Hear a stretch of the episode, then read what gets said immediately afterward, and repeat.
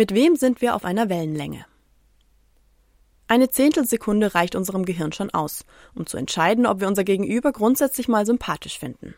Also ob wir jemanden als vertrauenswürdig einschätzen oder eben überhaupt nicht.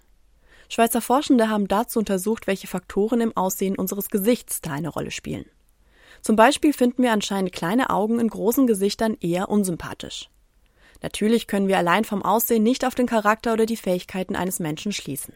Auch wenn wir das zu einem gewissen Grad immer tun. Das beschreibt der Halo-Effekt. Nur weil wir uns rein oberflächlich schon mal sympathisch finden, heißt das aber nicht, dass wir uns zwangsläufig langfristig gut verstehen werden. Dafür brauchen wir Gemeinsamkeiten. Denn wenn es darum geht, auf einer Wellenlänge zu sein, stimmt da einfach die alte Redewendung gleich und gleich gesellt sich gern.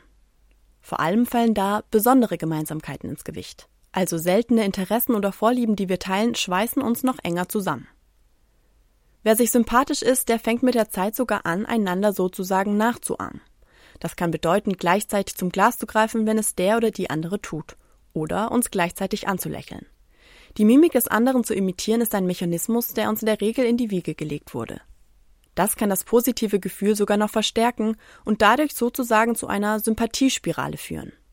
Wenn wir da ein authentisches Maß finden, können wir diesen Effekt sogar durch künstliches Imitieren erzeugen.